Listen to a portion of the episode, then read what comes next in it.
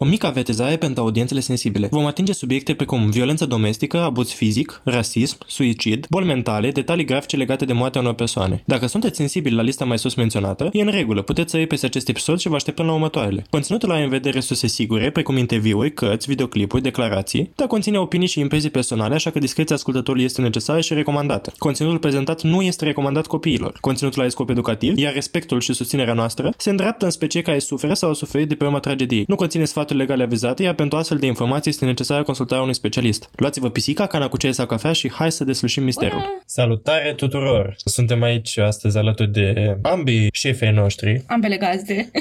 Pec și Călți, care astăzi s-au hotărât să toarcă cu noi acest episod. Nici eu n-aș fi putut o zice mai bine. Da, de dimineață au făcut prostii, au dărâmat uh, un ghiveci cu iarbă. Pus acolo pentru ele, ca să mănânce iarba, aparent pisicile adoră iarba. Și aparent adoră să și dărâme chestii, așa că a dărâma un ghiveci cu iarbă pare cea mai logică opțiune. Da, mi-am luat notiții ca data viitoare să le pun pe fund niște nisip să țină contra greutate. Să o crezi tu că o să-i țină departe. Oricum, Pric adoră ghiveciul cu iarbă. Se așează lângă el, așa și se uită la noi, fericită. Și dă-i bă, une, unii pisici un ghiveci cu iarbă și ei furat inima. Acum vreau să-mi spui, e un quiz acum. ok, Care este cea mai bună jucărie pentru pisici? cutiuțele. Nu, Ba da, este a doua cea mai bună. care este prima? Prima este o coajă de cartof. A, da, vai. Deci nimic nu-i, nu-i face mai fericiți pe cei doi pisici decât uh, o coajă de cartof. Nu știu ce găsesc interesant la ea, dar și acum se joacă cu o coajă de cartof. De Cred că nu dimineață. e genul de pisică care să fie atât de activă. Adică dacă îi dai o jucărie, uite, am cumpărat ieri niște șoricei, nici nu au băgat în seamă până în ziua de astăzi, deși ei erau actiați după șoricei. Am văzut-o de dimineață activă pe pric și se juca cu, un ca- cu o coajă de cartof. Mama păstrează coajele de cartof ca, pentru că she's composting them, le compostează și le folosește ca îngrășământ, which is very sustainable. și ei le iau din cutia pentru compost și le se joacă cu ele prin casă. Și atunci face nu o utilitate mai bună pentru coajele de cartof nu există decât să le dai pisicilor să joace cu ele. Asta au fost pisicile. nu știm ce s-a întâmplat. A, bineînțeles, s-a dărâmat. uh, Îi în viață? Unul îl văd mișcând și al doilea nu. Pric? O să mă duc să verific rapid. Da, Totul e în regulă, toată lumea este teafără și îndăpătămată. da, aparent uh, o da jos o geantă. Mă gândeam că sunt papucii tăi pe scară și eu dat jos. Nu, nu, nu. Uh, deci, cojile de cartofi sunt peste tot pe în casă acum. Prin pat, pe dulap, în dulap, sub masă, Sub dulap. sub pisică, pe pisică, peste tot. Dar, întrebarea mea este cum te-ai refăcut după prima parte a cazului de săptămâna trecută. Nu cred că m-am refăcut, cred că abia aștept a doua parte, pentru că adevărata vindecare trebuie să vină după a doua parte. Pentru că simt că cei mai intens încă nu, nu a trecut. Nu puteai fi mai corect în uh, prezumția ta. Și eu sunt foarte nerăbdător să îți povestesc ce am de povestit săptămâna asta și hai să începem. Hai să trecem la treabă. V-am lăsat săptămâna trecută cu timeline-ul logic al uh, acțiunilor ce s-au petrecut în, uh, în acea noapte. Da, am ajuns la concluzia că întregul caz a fost oarecum linkuit cu O.J. Simpson prin modul în care desfășurarea cazului a fost foarte teatral, foarte inspirat oarecum dintr-un film din, de acțiune și cum ți imagina că s-ar putea aduce o, un astfel de eveniment. Un fel de Fast and Furious uh, fără viteză. Da, exact. Am avut uh, parte de descrierea crimei. Dacă nu ați ascultat primul episod, vă trimitem din nou acolo, pentru că e important să știm contextul în care vom discuta chestiunile de astăzi. Deci avem scena crimei. În episodul trecut avem o urmărire de mașini, care din nou este foarte interesantă. Îl avem pe Robert Kardashian, care a avut o implicare foarte interesantă în acest caz. Și... Îl avem pe show-ul de televiziune Just. Da, care este cea mai importantă parte. Uh, jokes aside, ascultați primul episod din uh, seria O.J. Simpson. Cel mai probabil ăsta va fi ultimul episod, dar dacă mai avem de discutat, e posibil să facem pentru săptămâna viitoare un episod bonus. Și let's get into it! Hai să intrăm în pâine! Vom uh, începe acest nou episod cu procesul uh, care a urmat, uh, bineînțeles, arestarea și acuzarea lui OJ pentru crimă dublă. Și acest uh, proces a început pe 24 ianuarie 1995, uh, la șapte luni după crime. Foarte recent. Dacă Da. episodul ăsta este vineri, luna viitoare ar împlini 27 7 de ani. de ani. Da. Ar împlini 27 de ani de când a început uh, întreaga procesare a crimelor O.J. Da, și e chiar de ziua ta. Da. Foarte multe lucruri criminale sunt umflate în ziua mea. Pe 24 ianuarie a fost executată Ted Bundy, pe 24 ianuarie a început procesul lui O.J. Simpson and we're still counting, pentru că sunt sigură că am, uh, I missed something on it. da, eu sunt sigur. Dar de acolo vine și pasiunea ta pentru criminali. E posibil, stelele pur și simplu s-au aliniat. Dar uh, trecând de la astrologie la, înapoi la procesul nostru, uh, după cum ziceam, a început la șapte luni după crime, timp în care procuratura și apărarea și-a construit cazurile. A fost printre cele mai populare trialuri din uh, toată istoria Americii. A fost televizată la foarte multe dintre televiziunile de stat și nu numai. Procesul a durat un total de 134 de zile. Capul acestui proces a fost judecătorul Lance Ito, care a prezidat această adunare. Uh-huh. Și acum vom intra în uh, cazul pe care procuratura l-a prezentat împotriva lui O.J. Simpson. Procuratura a susținut că violența domestică din cadrul căsătoriei lui Simpson cu Brown, despre care am amintit în episodul trecut, a culminat cu uciderea ei. Istoria lui Simpson de a abuza-o pe Brown a dus la separarea lor și el în trecut a pledat vinovat pentru o acuzare de violență domestică în 1989. În noaptea crimelor, uh, Simpson a participat la recitalul de dans pentru fica sa și se pare că a fost supărat pe Brown din cauza rochiei negre pe care o putea, despre care el a spus că era cam prea strâmtă. Da. Ziua de astăzi nu mai pot să mai port o fucking rochie care ți-a rămas mică. Dar totuși îmi vine să-ți dau dreptate despre ce ai spus în, în legătură cu ce ai spus în episodul trecut, cum că el a fost gelos. Pentru că, da, e separat de ea, deja ai o nouă iubită, o să vedem, și tu practic ești gelos pe ea pe cu poată o rochie prea strâmtă.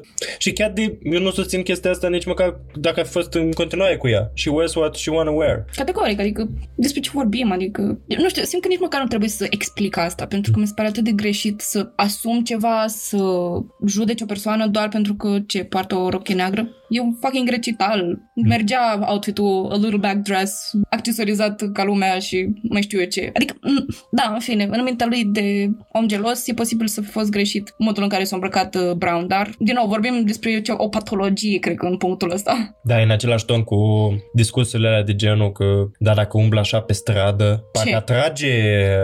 Uh, Complimente sau... Uh, uh, claxonuri. Exact, da. Uh. Claxoane, claxonuri, claxoane. Un claxon și alte claxonuri.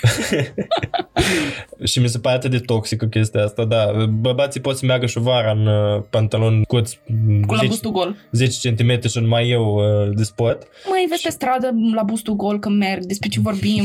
da. Literally, ce puțin în Suceava am mai, găsit, am mai văzut oameni, încă n-am petrecut atât de mult timp în Iași vara, nu pot să mă pronunț, dar în Suceava am mai văzut oameni bărbați care umblă efectiv la bustul gol pe stradă în pantaloni scurți. Da, și nimeni nu comentează de ei, uh, dar dacă o fată poate mai eu este provocatoare. Da. Păi, uh, asta era și părerea lui OJ. Eu spus că e strâmtă, prea strâmtă pentru un recital. Prea strâmtă treaba lui, da, în fine. Prea strâmtă pentru orice. Iubita de atunci a lui Simpson, după cum ziceam, Paula Barbieri, a vrut să participe și ea la recital cu Simpson, dar acesta nu a invitat-o. După recital, Simpson s-a întors acasă la un mesaj vocal de la Barbieri, care a pus capăt relației lor. Probabil că o supărat-o faptul că nu a invitat-o. În momentul în care intri într-o relație cu o persoană care a avut o viață înainte, o viață familiară, înainte să fie în relație cu tine, vrei să-i cunoști partea asta, pentru că e o parte importantă în ceea ce l-a făcut pe el ca om. Și mi se pare sfârșitor să fii într-o relație destul de serioasă cu o persoană și să nu o inviți la recitalul fiicei tale care până la urmă trebuie să o cunoști. Și e posibil ca, din nou, să nu fi trecut OJ peste Brown, să fi rămas cu sentimentele la ea și să aibă din nou accese de gelozie și așa mai departe. Da, interesant relația asta Barbieri Brown. Cumva am impresia că o, s-a cuplat cu Paula doar ca rebound pentru faptul că s-a despățit de Nicole. Da, sau e posibil să fi fost ceva de genul just trying to make her jealous or something. Posibil. Și de asta zic că fiind o persoană geloasă, poate o crezut că tipul ăla care era acasă la ea era într-o relație și a dat seama că a intrat în relație. În fine, de asta zic că e posibil să fi asumat că cei doi erau într-o relație și de asta i-a ucis pe amândoi. Da, ideea este că el nu avea de unde să anticipeze că Ronaldo o să meargă la casa ei. Cam asta e... Da, a fost omul greșit la locul nepotrivit. Da, pur și simplu. Și tu? Tu veneai la nevastă mea? Hai și tu. Câș, câș. Potrivit acuzării, Simpson a condus apoi la casa lui Brown, în, Ford, în Fordul Bronco, pentru a-și uh, reconcilia relația și atunci când Brown a refuzat, uh, Simpson a ucis într-un act final de control. Goldman a venit apoi la fața locului pentru a returna niște ochelari și a fost ucis și pentru a le reduce la tăcere și pentru a elimina orice martor. Ulterior, acuzarea a spus că Simpson a mers cu Bronco și a condus acasă, unde l-a parcat și a intrat în casa lui. Acolo și-a scos hainele pătate de sânge, le-a pus în rucsac, cu excepția șosetelor și a mănușii, și a, s-a schimbat cu altele curate și a plecat spre limuzină. La aeroport, acuzarea a spus că Simpson a deschis rucsacul și a scos hainele, pan- pantofii Bruno Magli și arma crimei și le-a aruncat la gunoi înainte de a pune rucsacul într-una dintre valizele sale și s-a îndreptat către zborul său. Dar E- cum, cum a pus la cap la cap uh, narațiunea asta? Pentru că mi se pare important, au venit pr- în principal, au venit în instanță cu povestea asta sau s-au construit pe parcurs ce dovezi le-au ieșit la suprafață? Păi, uh, procesul a început la șapte luni după ce a fost uh, înfăptuită crima. În timpul ăsta, la orice proces, acuzarea și apărarea își fac speech-urile și uh, abordările. Abordările mereu trebuie să fie bazate pe fapte și pe dovezi. Dovezile care au fost adunate și care sunt oficiale până în acel moment, de, sunt adunate de către poliție. Ei au interpretat datele poliției într-un timeline uh, care trebuie să fie veridic. Și în cazul nostru pare foarte veridic. Mhm. Uh, Cam așa funcționează un proces peste tot în lume. Întorcându-ne la procuratură, și aceasta și-a deschis cazul cu un apel la dispeceratul 911 al uh, LAPD și redând un apel și a redat uh, un apel de 4 minute de la Brown de la 1 ianuarie 1989 în care ea și-a exprimat teama că Simpson i-a face rău fizic, iar Simpson însuși chiar este auzit în fundal țipând la ea și posibil lovind-o și pe ea. Ofițerul care a răspuns la acel apel, detectivul John Edward, a mărturisit în continuare că atunci când a sosit, Brown era bătută sever și a fugit din tufișurile în care se ascundea către detectiv strigând mă va ucide, mă va ucide, referindu-se la Simpson. Imaginile feței lui Brown din acea noapte au fost apoi prezentate juriului pentru a confirma mărturia lui. Uh, Acel incident a dus la arestarea lui Simpson și eventual la pledoarie de necontestare a unei acuzații de violență domestică, pentru care a primit o perioadă de încarcerare timp de un an. Ofițerul uh, Los Angeles Police Department, LAPD, și prieten de multă vreme atât a lui Simpson cât și a lui Brown, Ron Ship, a mărturisit la 1 februarie 95 că Simpson i-a spus a doua zi după crime că nu vrea să facă testul poligraf oferit de poliție pentru că eu am avut multe vise care o ucid. Chiar nu știu cum să iau chestia asta. Jurul a respins af- afirmațiile lui Ship după ce avocatul apărării Carl E. Douglas l-a acuzat că este un alcoolic care depunea mărturie împotriva lui Simpson pentru că dorea să-și promoveze cariera de actor. Apoi, acuzarea a chemat-o pe sora lui Brown la tribuna martorilor. Ea a mărturisit cu lacrimi despre multe episoade de violență domestică din anii 1980, când l-a văzut pe Simpson uh, ridicându-și soția și aruncând-o de un perete, uh, apoi aruncând-o fizic din casa lor în timpul unor ceturi. De asemenea, ea a mărturisit că Simpson era agitat cu Brown și în noaptea recitalului de dans al fiicei lor, în aceeași noapte în care Brown a fost ucisă. Deși o casetă video realizată imediat după recitalul de dans a arătat că un Simpson vesel primind un sărut de la sora lui Brown ar fi contracarat această declarație, Kate O'Callaghan a coroborat afirmația sorei lui Brown că Simpson era supărat pe Brown din cauza rochii negre pe care o puta, despre care a spus el că a fost strâmtă. Mhm.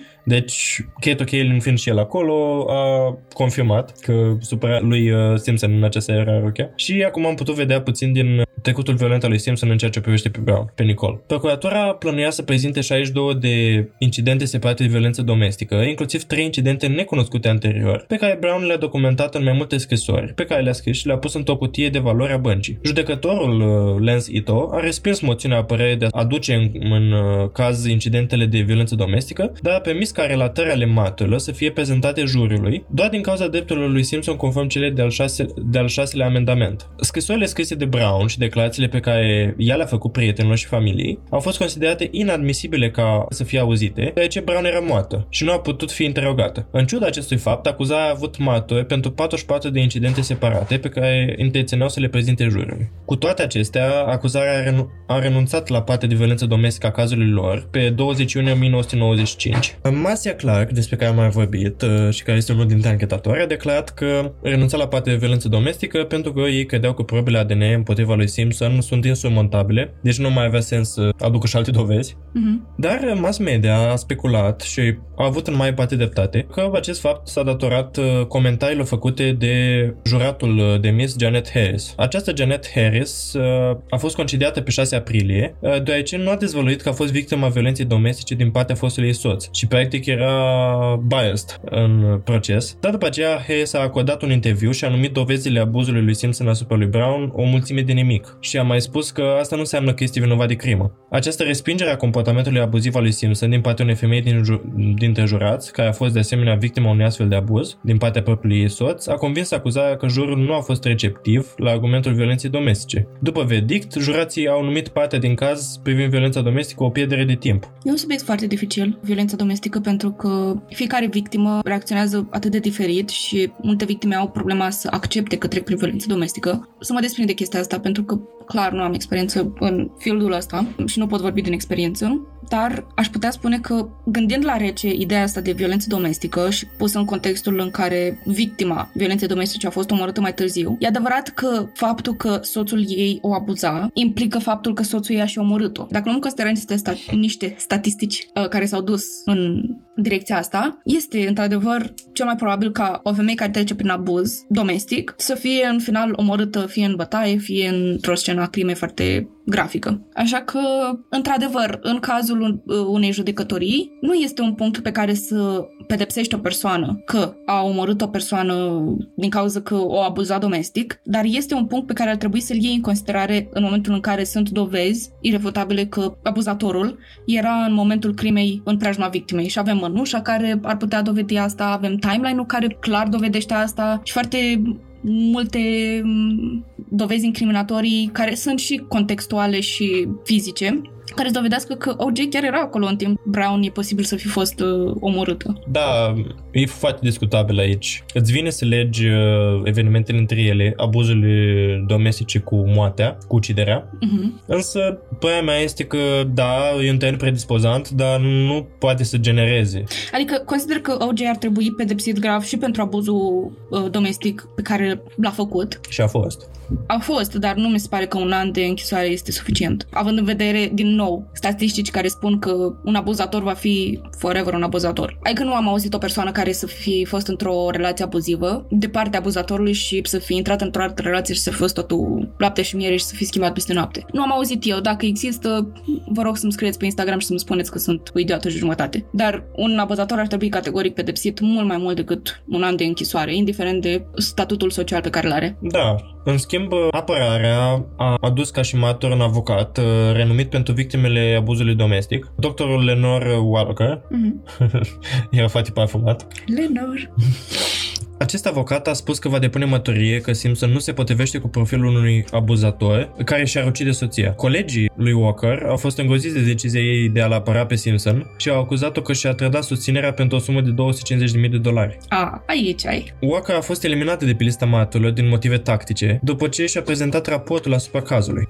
În acest raport ea opinează că statistica de la Dershowitz, conform că dintre cele 2 milioane de incidente de abuz pe an, doar, dou- doar 2000 2000 de victime sunt de fapt ucise de soții lor, deci uh, doar 2000 sunt ucise. Da, nu, o, bine semnificativ, deloc îngrijorător. Băi, să fi fost și mai mic numărul de persoane ucise în cadrul abuzului. Tot mi se pare că you're taking a big shot, riști foarte mult. Uh, medicul legist șef regiunii Los Angeles, doctorul Lakshmanan Satisvagivaran, Lakshmanan, Lakshmanan, o să-i spunem pe numele lui mic, din motive de prietenie. A mătorisit pe 14 iunie 1995 că ora morții lui Brown a fost estimată între orele 22 și 22.30. Kate O'Kaylin a mătorisit pe 22 martie, cu 3 luni mai devreme, că l-a văzut ultima dată pe Simpson la 21.36 în acea seară. Simpson nu a fost văzut din nou până la 22.54 când a răspuns la interfon de la ușa din față pentru șoferul de limuzină, Alan Park. Simpson nu a avut alibi timp de aproximativ o oră și 18 minute, timp în care au avut loc crimele. Alan Park, șoferul de limuzină, a mătoisit pe 28 martie că a ajuns la casa lui Simpson la 22 și 25 în noaptea crimelor și s-a oprit la intrarea din, dinspre Rockingham.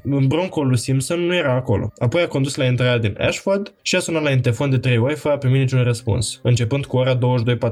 La aproximativ 22.50 a văzut o siluetă, pune el, o, o umbră afroamericană înaltă asemănătoare cu Simpson. Mi se pare atât de amuzantă declarația asta și fishy. Uh, o umbră afroamericană. Mai da, e într-adevăr fishy pentru cum este contextualizată. Adică e, e clar că el vrea să dea vina pe OJ, dar nu, nu ești atât de specific. Adică nu ai cum să știi naționalitatea unui om după umbra lui, știi? Adică e, e puțin dubios în sensul ăsta. Deși ar fi putut spune că avea un merilat sau uh, era foarte înalt de X egal cu înălțimea lui O.J. Simpson sau l-ai fi putut descrie oricum altcumva decât o figură afroamericană. A fost wording atât de prost făcut. Și mirosea mec. Da, și a Old Spice. da, asta mi s-a părut dubios și, sincer... Uh... Avut, deci omul ăsta a avut niște cărți foarte bune de jucat și și le-au, efectiv, și le-au ars. Și le-au folosit absolut greșit. Nu... Da, e pentru puținele puncte care mă fac să fiu adept al celelalte teorii, conform căreia totul a fost înscenat lui uh, Simpson. Abia aștept să ajung la teoria doar că... Nu sunt adeptul ei, adică sunt convins că Simpson a cel care i-a murit pe cei doi. În schimb, tipul ăsta e dubios. Alan, you sus. You sus because you don't know what you're doing. Come on, talk to an attorney. Spune, ia-ți un avocat care să te înveți ce să spui. Atât. Da, bine, el nu pe-l interesa, pentru că e doar martor. Da, da, un martor cheie.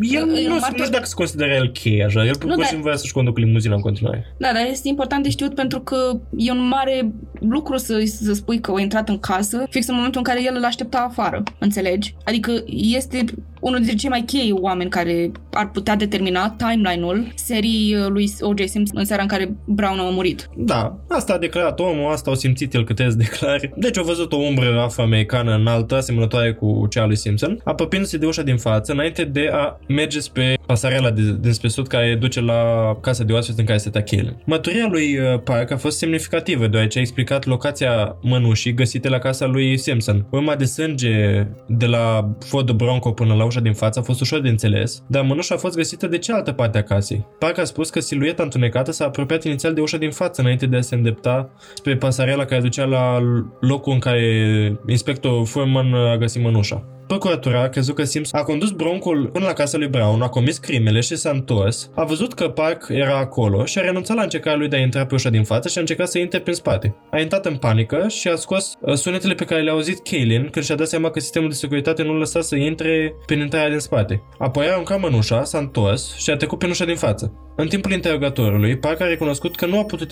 identifica figura, dar a spus că a văzut-o pe acea persoană intrând pe ușa din față și apoi Simpson a răspuns și a spus că este singur acasă. Park a recunoscut că nu a observat nicio tăietură pe mâna stângă a lui Simpson, dar a adăugat. I-am strâns mâna dreaptă, nu stânga. Uneori ai intuiția asta care îți spune că, băi, sunt sigură că e Simpson. Sunt sigur că e Simpson, sunt sigur că așa este. Și more times than not, uh, intuiția are dreptate. Pentru în cazuri atât de extreme cum ar fi literally să dai mâna cu un criminal imediat după ce a comis crima. Pur și simplu creierul tău procesează informațiile înainte să-ți dai seama ce a fost procesat. And you just know. Și pur și simplu știi foarte bine că așa s-a întâmplat. Adică m, sunt sigur că multora dintre noi ne s-a întâmplat asta la jocuri de mafia, nu știu. Glumesc. Dar uh, you just know. You just have this intuition. Da, true, adică uh, de cele mai multe ori intuiția din, face parte din uh, sistemul de apărare născut.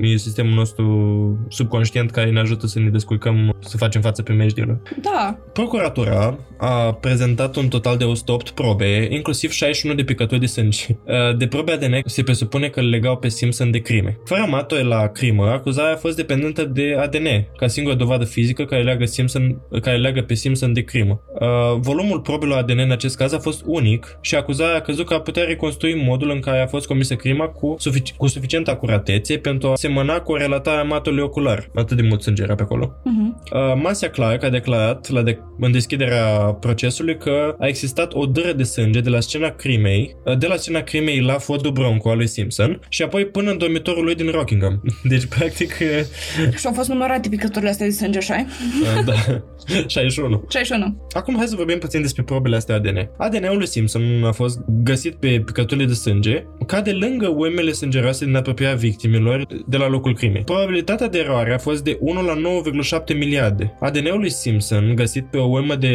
picături de sânge care ducea departe de victime, pre și pe poarta din spate uh, de la locul crimei, din nou, probabilitatea de eroare pentru această probă a fost de 1 la 200, ceea ce e puțin totuși mai, uh, mai mare probabilitatea, dar totuși e teoretic 0,5% Mhm. să fi fost altcin, să fi fost uh, Da. Alte probe sunt uh, ADN-ul lui Simpson, Goldman și Brown, găsit în sângele din exteriorul ușii și interiorul ușii broncului lui Simpson. Mhm. Deci în interiorul și exteriorul ușii mașinii. Probabilitatea de eroare a fost aici 1 la 20 21 de miliarde. ADN-ul lui Simpson a mai fost găsit și în zona în care broncul său era parcat, la casa lui Simpson, până la intrarea din față. ADN-ul tuturor, al lui Simpson, Brown și Goldman, a fost găsit pe mânușa sânge, sân, însângerată, găsită în spatele casei uh, lui Lui Simpson. Simpson. ADN-ul ADN-ul lui Simpson și al lui Brown a fost găsit din nou pe o pereche de șosete din dormitorul lui Simpson. Probabilitatea de eroare pentru probele din cele din urmă a fost de 1 la 6,8 miliarde. Criminalistul uh, LAPD și expert în uh, fibre de păr, Susan uh, Brockbank, a depus mărturie pe 27 iunie, iar agentul special FBI și expertul în fibre, uh, Doug de Digic, a depus mărturie pe 29 iunie cu privire la următoarele constatări Așa. legate de fibrele de material găsite în acest caz. Fibrele de la mănuși găsite la casa lui Simpson se potrivesc microscopic cu cele găsite la locul crimei, dovedind că erau pat- una era partenera celeilalte. Mănușile se potrivesc. Clar. Sunt suflete perechi. Ambele victime, cele două mănuși și șapca albastră din tricot purtată de ucigaș, aveau păr în corespundență, aveau păr uh, Părul de-a lui Simpson. de-a lui Simpson. Părul din șapca blue knit, purtată de ucigaș, a fost încorporat în cusături, ceea ce indică faptul că era acolo pentru că a fost purtat în mod repetat. Cu toți avem uh, căciuli pline de păr de la noi. La ambele victime au fost găsite fibre de îmbrăcăminte din bumbac albastru închis. Videoclipul de la recitalul uh,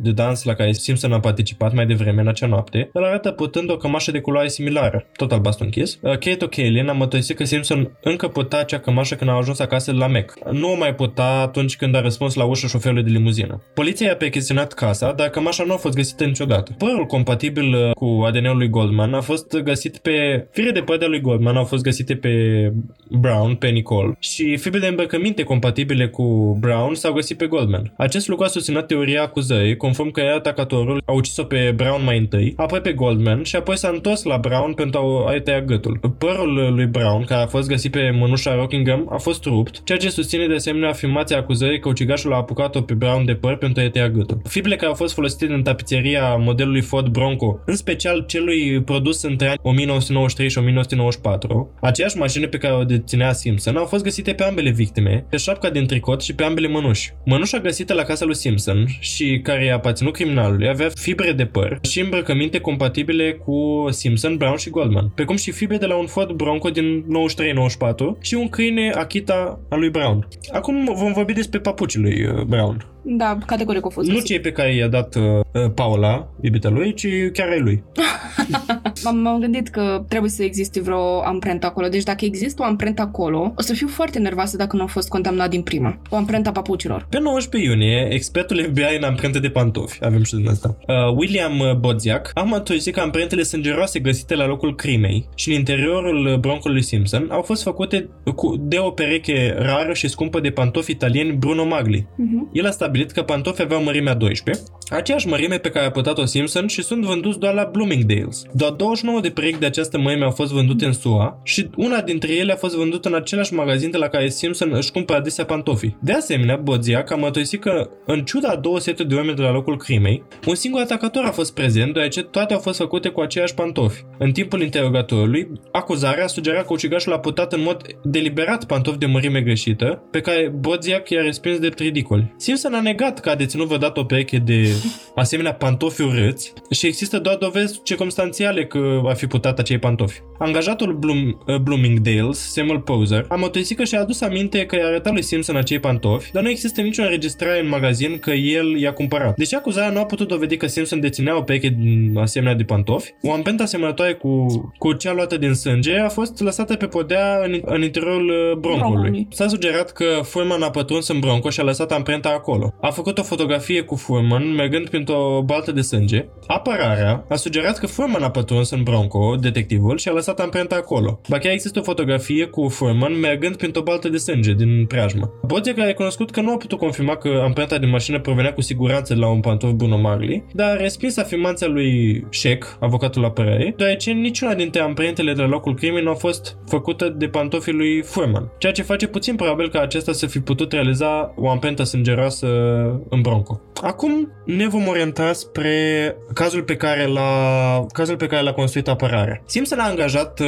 o echipă de avocați ai apărării de mare profil, condusă inițial de Robert Shapiro, care anterior a fost un avocat uh, civil cunoscut pentru soluționare uh, a cazurilor, și apoi ulterior de uh, Johnny Cochran, care la acel moment era cunoscut pentru brutalitatea împotriva poliției și cazurile privind drepturile civile. Echipa a inclus renumitul avocat al apărării F. Lee Bailey, pe Robert Kardashian, uh, avocatul de apel de la Harvard Richard Allen Deschovitz, studentul său Robert Blazier și decanul școlii de drept Universității Santa Clara, Gerald Woolman. Aceștia i-au asistat pe Corham Douglas și Sean Hawley. A fost angajat și Barry Sheck și Peter Newfield. Aceștia doi au condus în trecut uh, proiectul Innocence și s-au specializat în dovezile ADN. Se spunea că apărarea lui Simpson a costat între 3 și 6 milioane de dolari. Mass media a numit uh, grupul de avocați talentați uh, Dream Team, echipa de vis, în timp ce costul urmării penale pentru contribuabil a fost de peste 9 milioane de dolari. Mai când ai atâția bani pe o apărare atât de puternică, pe lângă acoperirea media pe care în mod evident o are Robert Kardashian și, și presiunea decanului să facă o treabă bună pentru că era literally decanului facultății de drept. Când ai acești, acești oameni care au un renume în domeniul în care activează cazul, deja practic ești imbatabil, pentru că oamenii au să lupte și să lege de absolut orice propoziție, orice cuvânt, orice fir de păr, literalmente, ca să câștige cazul. Și, credem, chiar așa au făcut. Dr. Robert uh, Hizenga a mătuisit la 14 iulie că Simpson nu era capabil fizic să comită crimele din cauza, ghișce, artritei cronice și a renilor vechi de fotbal. Țărăcuțul. În timpul interrogatoriului, acuzarea a produs un videoclip pe care Simpson l-a făcut cu... Acuzarea a, a prezentat un videoclip pe care Simpson l-a făcut câteva săptămâni înainte de crime, intitulat O.J. Simpson Minimum Maintenance, Fitness for a Man, ceea ce demonstra că Simpson nu era deloc fragil. Era un videoclip în care el uh, Făcea exerciții, da, făcea era exerciții, da. pompat. Uh, Doctorul a recunoscut ulterior că Simpson ar fi putut săvârși crimele dacă ar fi fost într-un uh, adrenaline surge, Da, în uh, pompat uh, de cu adrenalină. adrenalină, da. Ceea ce probabil uh, nu ar fi putut de- dovedi că videoclipul ăla ar fi fost pompat OJ cu adrenalină. Da, și atunci, uh, atunci se gândea cum o omoară pe Nicole. Măi, deci, wow! Cum să fii motivat zi de zi să-ți faci exercițiile. Bagă niște adrenalină. Ideea este că mi se pare atât de patetice motivele pe care le găsesc ei, încât mi se pare că sunt niște copii certându-se. Ba nu, că uite aici s-a întâmplat asta. A nu, că uite, dacă ar fi făcut asta, ar fi avut adrenalină. e o conversație de copii. Și de cele mai multe ori lumea o ascultă și o ia în calcul. Funcționează, da. Alt doctor, doctor Michael Baden, medic legist, a mătuisit că crimele din acea noapte au avut loc mai aproape de ora 23, când Simpson are un alibi și a declarat că Brown era încă conștientă în picioare și a mai făcut un pas după ce i s-a tăiat gâtul. Și a mai declarat că Goldman stătea în picioare și se lupta cu atacatorul său timp de 10 minute cu o venă jugulară lacerată. Nu știu dacă știi, dar cu... când ai vena jugulară tăiată, nu prea te poți lupta 10 minute cu un atacator. Ba da, dacă ești sub influența adrenalinei. A, din nou, adrenalina. În mod evident. După proces, uh, Baden a recunoscut că afirmația sa despre lupta îndelungată a lui Goldman a fost inexactă. inexact. Ai- Și că a depune măturie pentru Simpson a fost o greșeală. Criticii au susținut că Baden a dat cu bună știință măturie falsă pentru a colecta o sumă de 100.000 de dolari. Cum au colectat toți implicați în cazul apărării lui Simpson. Wake up, people. Deoarece cu o săptămână înainte de a depune măturie, doctorul Geddes a recunoscut că sângele lui Goldman se afla în bronco, în ciuda lui... uh, Iar Goldman nu a avut niciodată ocazia în timpul vieții să intre în broncoul lui, uh, lui Simpson. Faimosul Bronco. Stai că trebuie să caut ceva. La fel ca mașina lui uh, Ted Bundy, Bronco-ul lui uh, OJ este expus la Alcatraz. Aparent au un, uh, un garaj uh, cu multiple mașini. Bă, dar mi se pare super important Bronco ăsta, sincer, uh, E să-l luăm? într-o crime. N-ai cum să-l cumperi, e cumpărat deja. E cumpărat și expus acolo. Ei, Facem rost noi de el. sunt sigur că Simpson uh, ar putea cumpăra și asta. E mașina lui. Uh, Cei doi avocați ai apărării, Barry Sheck și Peter Newfield, au susținut că rezultatele testelor ADN nu au fost de încredere, deoarece poliția a fost nelipsită în colectarea și păstrarea acestora de la locul crimei. Funk și Mazzola, doi detectivi, au recunoscut că au făcut mai multe greșeli în timpul colectării probelor. Greșeli care au inclus neschimbarea mănușilor între manipularea elementelor de probă, ambalarea și depozitarea elementelor de probă folosind pungi de plastic, mai degrabă decât pungi de hârtie, așa cum se recomanda, și depozitarea lor în duba poliției, care a fost nerefrigerată timp de până la 7 ore după colectare. Sângele unui criminal random, după 7 ore ținut în căldură, egal detectarea sângelui lui uh, Simpson. da. În mod Fix. evident, își schimbă, își schimbă catenele. Deci eu dacă mă tai acum și pun sânge într-un pahar, în 7 ore o să devină sângele lui Simpson. În mod evident. Deci eram sigură că trebuie să apară undeva, o să se ia pe bună dreptate, de greșeli de investigație sau greșeli de protocol. Acest lucru, au susținut ei, uh, a permite bacteriilor să degradeze tot ADN-ul ucigașului, adevărat, și astfel să facă probele mai susceptibile la contaminarea încucișată în laboratorul criminalistic din LAPD. Procuratura a negat că greșelile făcute de Funk și Mazzola au schimbat, a fi schimbat valabilitatea rezultatelor. Ei au remarcat că toate probele au fost testabile și că majoritatea testelor ADN au fost făcute la cele două laboratoare de consultare consultanță, nu la laboratorul criminalistic LAPD, unde se presupune că a avut loc contaminarea. Deoarece toate probele primite de laboratoarele de consultanță au fost testabile, în timp ce teoria lui Sheck și Neufeld a prezis că ar fi trebuit să fie neconcludente după ce au fost degradate 100%, afirmația că tot ADN-ul a fost pierdut din cauza degradării bacteriene nu a fost credibilă. Procuratura a negat cum că contaminarea a avut loc și în laboratorul criminalistic din LAPD, deoarece rezultatul ar fi un amestec de ADN al ucigașului, al ucigașului adevărat și ADN-ul lui Simpson, dar rezultatele au arătat că numai ADN-ul lui Simpson era prezent. Deci, nu, deci au fost... eu o să-mi fac uh, lucrarea pentru premiul Nobel în criminalistică. Da. Există, nu. Uh, pentru premiul Nobel în medicină. Orice sânge degradat devine sângele lui Simpson. Da, gata. Am rezolvat, da, gata, am rezolvat cazul. Totul este clar. Toți suntem O.J. Simpson. Procuratura a remarcat, de asemenea, că apărarea a refuzat să conteste oricare dintre aceste rezultate prin testarea probelor în sine. Masia Clark a numit afirmația lui Sheck și Neufeld o cortină de fum. Afirmația privind contaminarea a fost făcută de microbiologul Dr. Dr. John Jeddes. El a mărturisit pe 2 august că potrivirea ADN-ului PCR criminalistic nu este de încredere și laboratorul criminalistic LAPD are o problemă substanțială de contaminare. Jeddes a mărturisit că din cauza istoricului de contaminare al LAPD, el nu a considerat niciunul dintre potrivirile ADN PCR în acest caz de încredere, deoarece testele au fost efectuate de LAPD. El a mai susținut că potrivirile de ADN de, ale laboratorilor de consultanță nu erau de încredere, deoarece dovezile pe care le-au testat au trecut prin LAPD pentru ambalare și expediere. Gedes credea că doar trei dintre potrivirile ADN au fost valide, care erau aceleași trei despre care apărarea pretindea că au fost plantate de poliție. Da, au ajuns la chestia asta. Poliția au plantat. Da. În timpul interogatorului, Dr. Gedes a recunoscut că nu există nicio dovadă că a avut loc o contaminare încrucișată și că a depus doar mărturie despre ce s-ar putea întâmpla și nu ceea ce s-a întâmplat de fapt. El era, își scria o carte despre contaminare. Ciulaș. El a acceptat că sângele victimelor era în bronco și sângele lui Simpson era la locul crimei și niciunul nu se datora contaminării. El a recunoscut de asemenea că nu s-a întâmplat nimic în timpul ambalării și expedierii care să afecteze validitatea rezultatelor la cele două laboratoare de consultanță. Acuzarea a dat de înțeles că Geddes nu era un mato credibil. Nu avea experiență criminalist, a depus mărturie doar pentru inculpați penali în trecut și a spus întotdeauna că probele ADN împotriva lor nu sunt de încredere. Da, făcea asta as a job. Era ca un AI din, uh, din jocurile la video, mm-hmm. care spune același lucru de fiecare dată când dai clip el. Interogarea de 8 zile a lui uh, Dennis Fung a fost laudată în mass media. Cu toate acestea, Howard Coleman, președintele laboratorului criminalistic ADN, Gene Lex din Seattle, a criticat interogarea lui Sheck drept fum și oglinzi și a declarat tot ceea ce obținem în laborator este contaminat într-o anumită măsură. La ce vă va duce contaminarea și degradarea este un rezultat neconcludent. Nu te duce la un fals pozitiv. Apărarea a susținut inițial doar că trei dintre probe au fost plantate de poliție, dar în cele din urmă a susținut că practic toate probele de sânge împotriva lui Simpson au fost plasate într-o conspirație a poliției. Nu, nu e adevărat. Nu Simpson a făcut-o, nu înțelegi. Ce Simpson nu a fost acolo. Nu, nu știu despre ce vorbești. Simpson Ții nu a fost acolo. Simpson.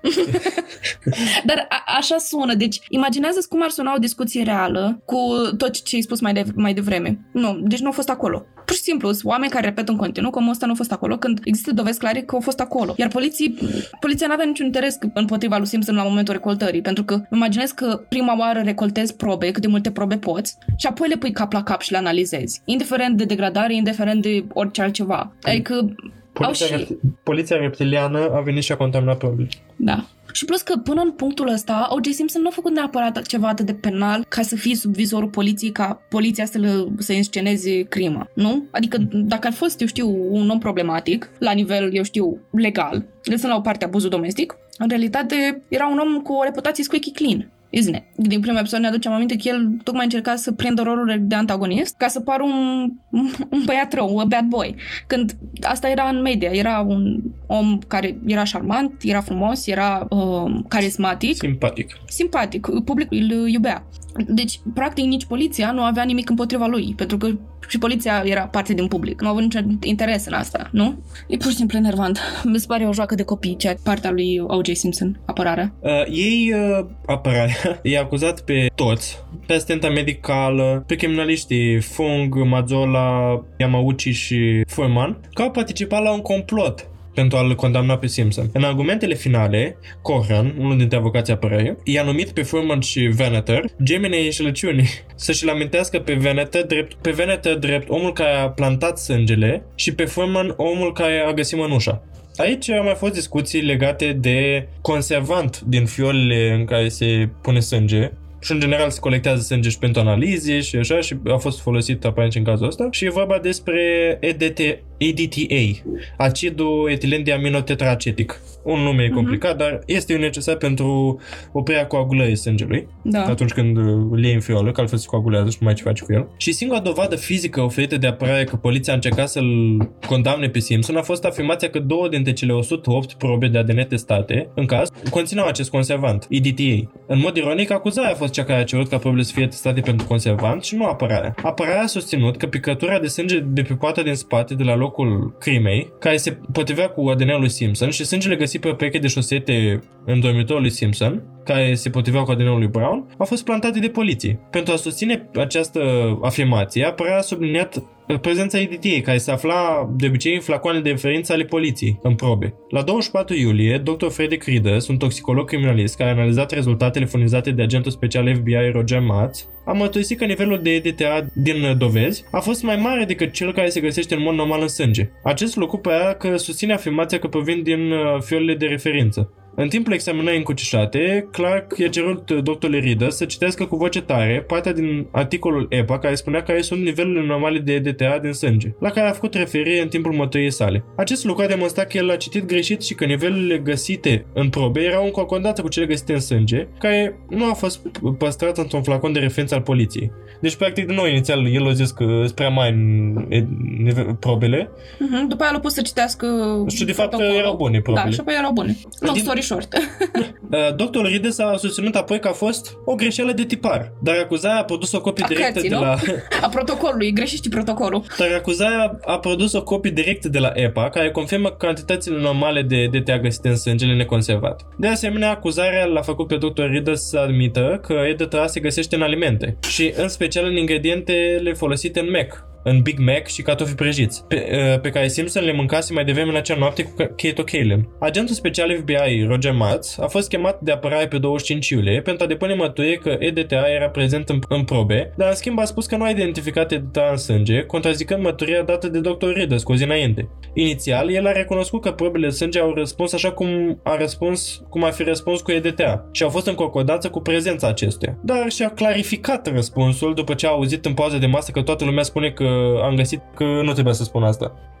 Când apărea și a acuzat propriul martor că și-a schimbat comportamentul pentru a favoriza acuzarea, acesta a răspuns nu pot fi pe deplin sincer dând doar răspunsuri da și nu. Marț a declarat că este imposibil să se stabilească cu certitudine prezența acestui conservant, deoarece în timp ce testul prezumtiv pentru acesta a fost pozitiv, testul de identificare a fost neconcludent. Marț și-a testat de asemenea propriul sânge neconservat și a obținut aceleași rezultate pentru nivelul de DTA ca și dovezile. Deci și toată șarada asta cu acest conservant uh, a fost, uh, pare că toți au fost uh, mituiți de, de avocații lui Simpson să spună ceva și apoi unul dintre ei a făcut o greșeală și Da, pentru că poți menți numai până în un anumit punct în care dacă nu sta- ești stăpân pe subiect, nu ai cum să dovedești că așa este. Și mai ales când minți și minți ceva despre care nu știi, plus că și ceilalți erau niște sharks foarte mari, adică îți dai seama că și uh, partea acuzatorie își dorea să să câștige cazul pentru că OJ trebuia să fie convicted, trebuia să fie pedepsit. Și o luat ceea ce le-a adus lor și l-a dovedit că uh,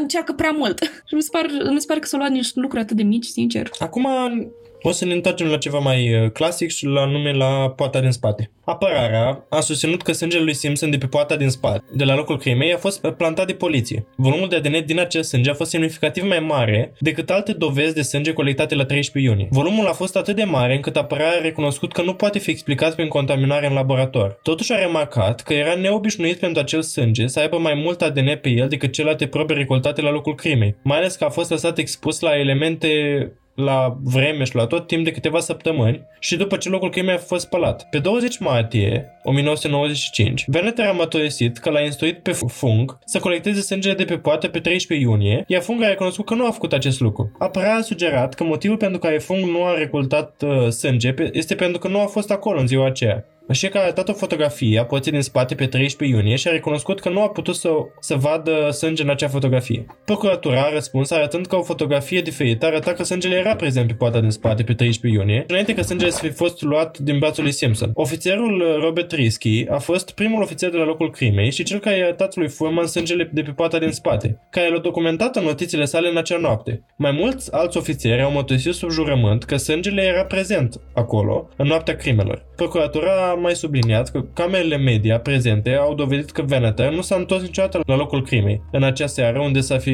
plantat sângele lui Simpson. Barry Sheck, a susținut, uh, unul dintre avocații apărării, a susținut că poliția a plantat de două ori uh, sângele uh, victimelor în Bronco. O primă colectare a fost făcută pe 13 iunie. Apărarea l-a acuzat pe Veneter că a plantat sângele victimelor în Bronco când s-a întors la casa lui Simpson mai târziu, în acea seară. Procuratura a răspuns că Bronco a fost deja reținut până la întoarcerea lui Veneter și nici măcar nu se afla în Rockingham.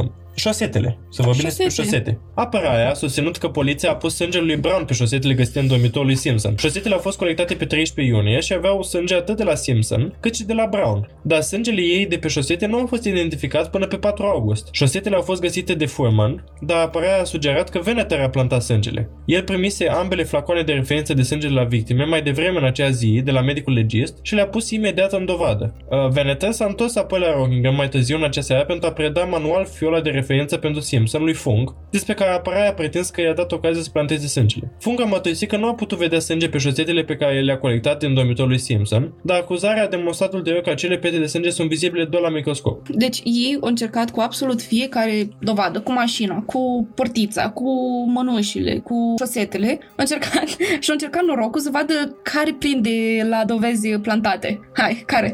Gimme, gimme. Cum care? Toate? Toatele. Numai că nu chiar toate, pentru că există contraargumente foarte bune. Veneter a negat că a plantat sângele lui Brown pe șosete. Șosetele presumably au fost deja strânse și depozitate în duba cu dovezi înainte de sosirea lui Veneter, iar imaginele de la camerele media prezente păreau să dovedească că nu a intrat niciodată în dubă cu dovezi când a ajuns la Rockingham. Mănușa, conductul lui Mot.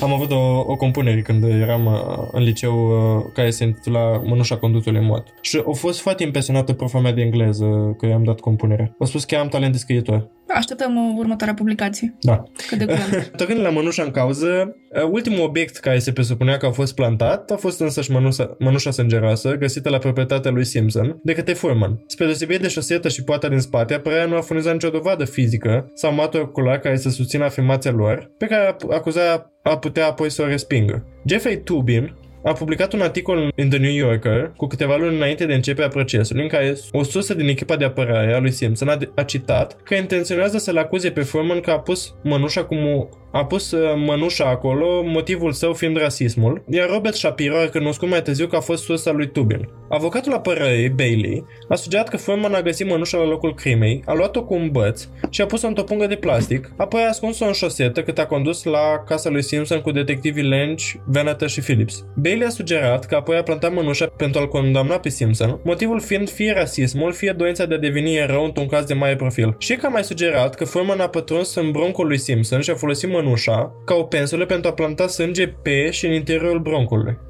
Da, pot doar să-mi imaginez cum merge asta și mi se pare absolut patetic. Uh, acești mari decani și uh, foști avocați a cazurilor de mare profil. Pur și simplu mi se pare patetic argumentele lor. Treaba lor e să se lege de absolut orice. Da, de absolut orice, dar asta nu-ți dă scuza să aduci orice argument patetic în discuții. Practic, it's wasting time, you know? Adică, da, înțeleg ce vrei să faci, înțeleg că o să te legi de orice, dar măcar make it believable. Pentru că mi se pare că you're lacking some spinal cord, îți, îți lipsește la că uh, coloana vertebrală în momentul în care iei fiecare probă și spui despre ea că este plantată și că o plantat-o atunci când a venit Veneter.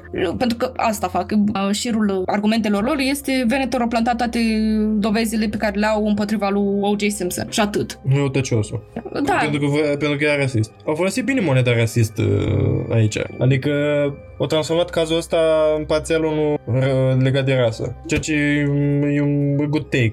Adică... I mean, da, în contextul Americii de atunci și de acum, merge, merge oarecum, dar mi se pare puțin far-fetched. Adică dacă ar fi fost vorba despre asta, plus că OJ era de un mare profil, adică nimeni nu s-ar fi legat de el din, de punctul de vedere al rasei. Adică nu mai știu ce mai urmează, dacă chiar există motive de rasism, dar din câte știu, o, jurații erau foarte, mulți, foarte multe persoane de culoare, adică da, a fost rasismul a fost, da, rasismul a fost ultimul punct greșit al cazului ăstuia. Chiar putem spune că nu are nicio legătură cu asta. Din punctul... Are dacă vor să găsească... Exact, dacă, da, dacă vor să găsească punctul ăsta, au, dar... Procuratura a negat, bineînțeles, că Foreman a plantat mănușa. Ei au observat că mai mulți ofițeri au trecut deja peste locul crimei timp de aproape două ore înainte de sosia lui Foreman și nimeni nu a observat o a doua mănușă la fața locului. Uh, Poate pentru că erau ocupați să adune ADN-ul din mașină și de pe șosete și din camera lui OJ. Și să uita la Nicole, care era... Dar legea m-a că alți 14 ofițeri erau acolo când a sosit Foreman și toți au spus că la locul crimei era doar o mănușă. Frank Spangler a mătoisit, de asemenea, că a fost cu Foreman pe toată durata timpului petrecut acolo. A declarat că l-a fi văzut pe Foreman frând mănușa dacă ar fi făcut-o, de fapt. Clark a adăugat că Foreman nu știa dacă Simpson avea un alibi, dacă au existat martori ai crimei,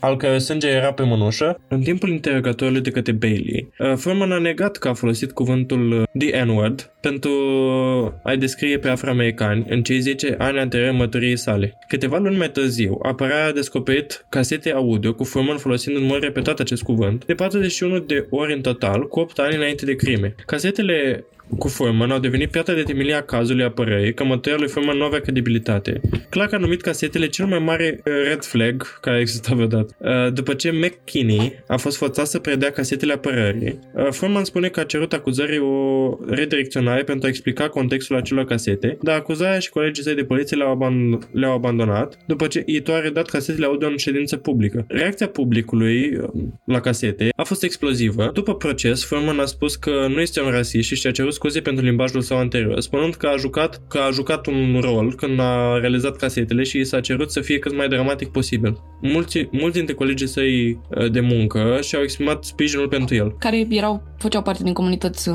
minoritare. Uh, pe 6 septembrie 95, Foreman a fost chemat din nou în tribuna matului de către apărare, după ce acuzarea a refuzat să-l redirecționeze pentru a răspunde la mai multe întrebări. Jurul a lipsit, dar schimbul a fost televizat. Foreman, care se confundă cu un posibil urmărire penală pentru mătorie mincinoasă, a fost instruit de către avocatul său să invoce al cincilea amendament pentru a evita autoincriminarea la două întrebări consecutive care i s-au adresat. Avocatul apărării Ullman l-a întrebat pe Foreman dacă intenția lui a fost de a pleda pe al cincilea amendament la toate întrebările, iar avocatul lui Foreman l-a instruit să răspundă da. Ullman a vorbit apoi scurt cu ceilalți membri ai apărării și a spus că mai are o singură întrebare. Ați plantat sau ați fabricat vreo dovadă în acest caz? Urmând instrucțiunile avocatului său, Foreman a răspuns Alex să-mi afirm privilegiul la al cincilea amendament. Cohen a răspuns la pledoarea lui Furman, acuzându-i pe ceilalți ofițeri că au fost implicați într-o mușamalizare pentru a-l proteja pe Furman și i-a cerut judecătorului Ito să suprime toate dovezile găsite de Furman. Ito a respins cererea, afirmând că invocarea celui de-al cincilea amendament nu implică vinovăție și nu există dovezi de fraudă. Cohen a cerut apoi ca jurului să îi se permită să-l asculte pe Furman în timp ce invocă al cincilea,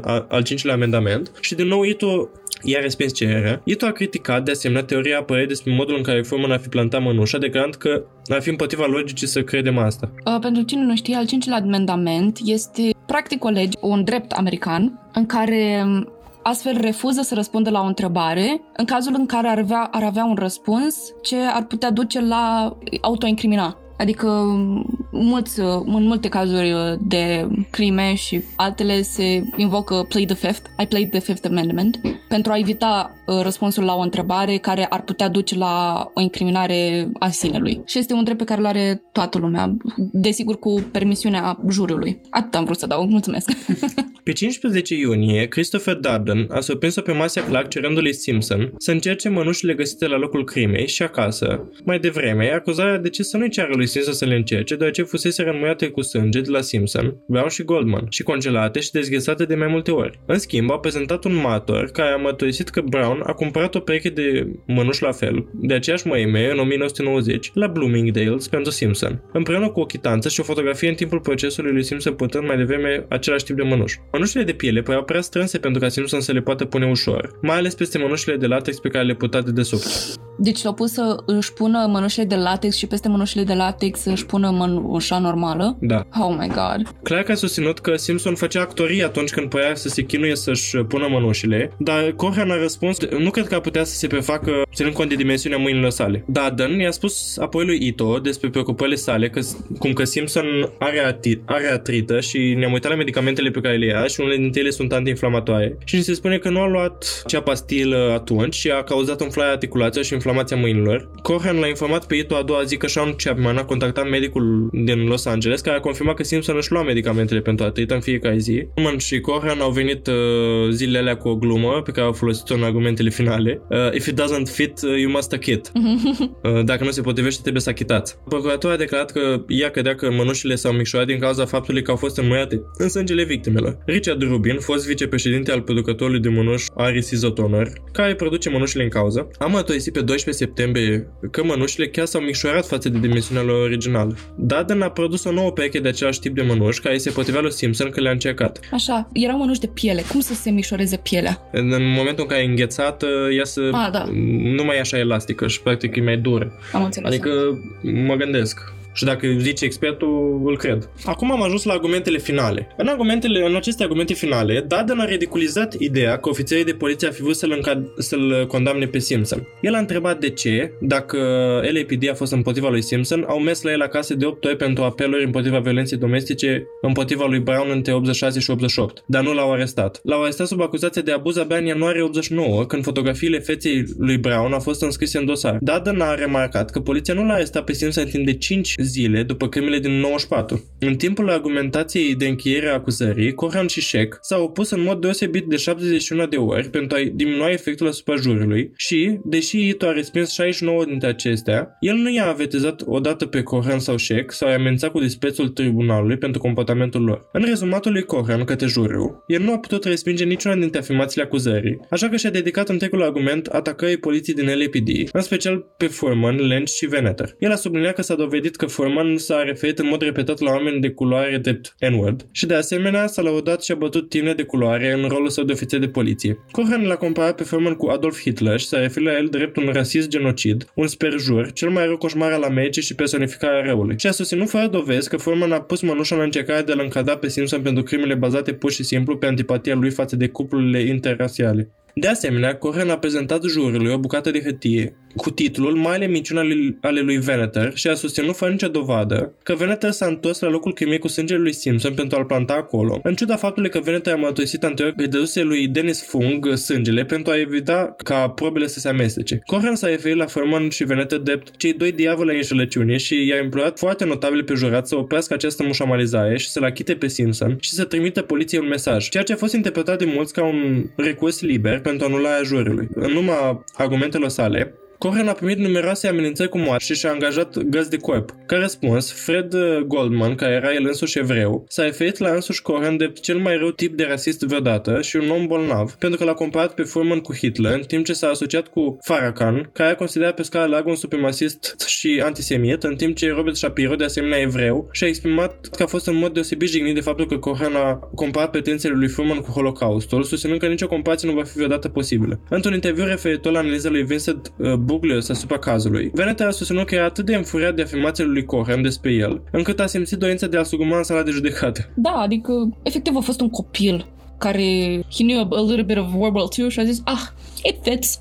Când oamenii sunt foarte nervoși în sala de judecată, jurul rămâne impresionat de chestia asta, știi, și este influențat de toate astea. Of course, nu am de unde să știu adevărul, adică nu se cunosc astfel de date despre Furman cum că ar fi un rasist uh, înrăit, dar uh, it fits the plot în care să-l achite pe Simpson. Dar uh, treaba devine deja mult prea personală. În ceea ce privește verdictul, a crescut de nou temele că revoltele rasiale, similare cu cele din 92, vor izbucni în Los Angeles și în restul țării dacă Simpson ar fi condamnat pentru crime. Drept urmare, toți ofițerii de poliție din Los Angeles au fost puși în ture de 12 ore, iar poliția a aranjat ca peste 100 de ofițeri de poliție călare să înconjoare tribunal din Los Angeles în ziua anunțării verdictului, în caz de revolte din partea mulțimii. Președintele Bill Clinton a fost informat cu privire la măsurile de securitate în cazul în care ar avea loc revolte la nivel național. Singura mărturie pe care juriul a analizat-o a fost cea a șoferului de limuzină Park. La ora 10.07, marți, 3 octombrie 1995, Simpson a fost achitat de ambele capete de acuzare de crimă. Juriul a ajuns la verdict uh, până la ora 15 pe 2 octombrie. După 4 ore de deliberare, dar a amânat anunțul. După ce a fost citit verdictul, juratul numărul 9, Leonel Cryer, în vârstă de 44 de ani, i-a dat lui Simpson un salut al persoanelor afroamericane cu pumnul ridicat. The New York Times a raportat că Cryer a fost un fost membru al Partidului Naționalist Revoluționar Black Panther, pe care procurorul l-a lăsat în mod inexplicabil în panel. Uh, se estimează că 100 de milioane de oameni din întreaga lume au mărit sau au ascultat anunțul verdictului. Volumul apelurilor telefonice la distanță lungă a scăzut cu 58%, iar volumul tranzacționării la bursa de valori din New York a scăzut cu 41%. Consumul de apă a scăzut, deoarece oamenii au evitat să folosească băile. S-a oprit atât de multă muncă încât verdictul a costat aproximativ 480 de milioane de dolari în productivitate pierdută. Curtea Supremă a Statelor Unite a primit un mesaj despre verdict în timpul argumentelor orale, judecătorii dându-și în liniște notă unui altuia în timp ce ascultau. La prezentarea avocatului, congresmenii au anulat conferințele de presă, iar unul le-a spus reporterilor nu numai că nu ați fi aici, dar nici eu nu aș fi aici. Deci, omul nostru, Juicy, a fost achitat.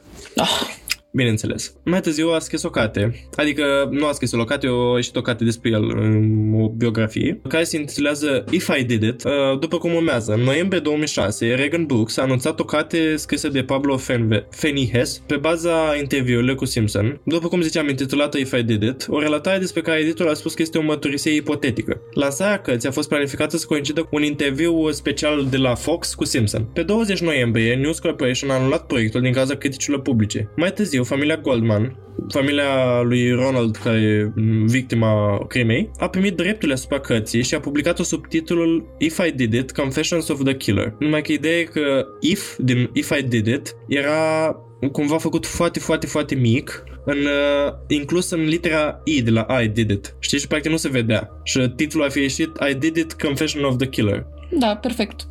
Pe 11 martie 2018, Fox a difuzat interviul lui Simpson, nedifuzat anterior, într-o, specia- într-o transmisie specială intitulată O.J. Simpson, Măturisirea pierdută. Interviul a fost interpretat ca fiind o formă de măturisire implicită, deoarece Simpson a folosit limbajul la persoana întâi, pentru a explica cum a comis crimele. Interviul se găsește pe internet și îl puteți vedea cu toții. Uh, toate aceste fapte au generat uh, mai apoi un uh, proces civil în 1996, care a fost inițiat de Fred Goldman și Sharon Rufo Rufo, părinții lui Ronald Goldman și Lou Brown, uh, tatălui Nicole. Acest uh, proces civil a fost împotriva lui Simpson pentru uciderea celor doi. Acuzatorii au fost reprezentați de Daniel Petrocelli și Simpson de Robert Baker. A prezidat uh, judecătorul Hiroshi Fujisaki, care nu a lăsat televiziunile să înregistreze procesul și a interzis apărării să includă rasismul forțelor de poliție ca o uh, probă în proces. Uh, probele fizice nu s-au schimbat, dar au fost aduse în, în plus uh, dovezi de violență domestică, adusă o poză înainte de 1994 cu Simpson care putea o pereche de papuci Bruno Magli. L-a găsit pe Simpson vinovat pentru crime și a oferit victimelor, uh, familiilor victimelor 33,5 milioane de dolari compensație. Bineînțeles că Simpson a, a declarat că intra în faliment după și s-a relocat în Florida ca să-și protejeze pensia pensia de să fie luată. Uh-huh. Ce i-au mai rămas uh, au fost uh, puse, toate bunurile care au mai rămas pe lângă au fost scoase la licitație și majoritatea au fost cumpărate de uh, criticii verdictului uh, de la proces, primul proces. Uh, familia lui Goldman uh, au spus că au primit doar 1% din banii pe care Simpson le îi datorează lor uh, din primul proces. Și cu asta cred că în sfârșit am terminat acest caz. Da, a fost unul foarte epuizant. Da, sunt foarte multe dovezi și pentru mine cel mai frapant a fost faptul că el nu a fost condamnat din prima. Mi se pare uluitor cum au putut să nu-l condamne doar pe motive rasiale și vedem cum Într-adevăr, nu tot timpul chestiile astea cu revoltele rasiale sunt în sprijinul adevărului. Adică cum pot fi folosite în mod greșit pentru a demonstra ceva fals. Da, și categoric aduce o stigmă în jurul sloganelor antirasiste, pentru că avem cazuri ca O.J. Simpson în care au avut suficienți bani să-și cumpere libertatea și să-și cumpere adevărul și, nu știu, nu cred că este singurul caz în care s-a întâmplat asta, dar mă doare faptul că oamenii care încearcă să facă o diferență și încearcă să își caute dreptatea, să-și găsească dreptatea în societatea de astăzi în care ți-o găsești foarte greu ca și persoană de culoare pusă în contextul rasismului și este tragic cazul ăsta nu numai din cauza vieților pierdute și a resurselor pierdute de către părinți și toți cei care au fost afectați de cazul ăsta, dar mi se pare și că aduce și un prejudiciu oarecum și întregii comunități care se luptă pentru drepturile de egalitate între... Vreau să mă feresc să spun rase, pentru că nu există rase umane, dar unii oameni consideră asta și just for the sake of proving a point o să folosesc cuvântul de rase, care este foarte proeminentă în, din păcate în situația de astăzi. Ca și notă de încheiere, vă recomand să urmăriți o parte din show-urile lui uh, Simpson uh, pentru a-l înțelege mai bine ca și mentalitate. Dacă aveți chef de citit, puteți citi cartea If I Did It, Confessions of the Murder. Recomand uh, înregistrările din sala de judecată. Cu toate că o să vă enervați, o să vedeți modul în care a fost cazul ăsta abordat și literalmente cum O.J. Simpson era interogat și toată sala râdea, adică cât de mult îl iubea publicul, cu toate că sunt dovezi refutabile că he's a murderer, allegedly. I don't want to get in trouble. Oh. Și dacă vreți să, să asistați la ore și ceva de urmărire uh, la viteză mică, vă recomand și videoclipul cu urmărirea în care el Simpson fugea în broncul lui mm-hmm. de mhm. poliție și de asemenea și interviurile cu Simpson uh, de mai apoi sunt recomandate. Okay. Sunt, sunt foarte multe resurse pentru cazul ăsta și chiar vă încurajez să le accesați pe cât mai multe dintre ele pentru că sunt uh, foarte importante ca să ne dăm seama cum gândește un criminal și de ce, pe lângă faptul că Simpson avea mentalitate de criminal, noi credem că el a fost vinovat pentru criminal în acestea. Uf, sunt uh, epuizat emoțional și mental după cazul ăsta pentru că sunt foarte multe detalii. E posibil ca unii dintre voi să nu fi ajuns până aici. Unii dintre voi. Și vă mulțumim celor care ați ajuns până la finalul cazului O.J. Simpson. Vă apreciem, vă iubim și vă, mulțumesc că, vă mulțumim că sunteți aici și vă așteptăm la următorul episod și um, cam atât. Mulțumim! V-am salutat! Pa!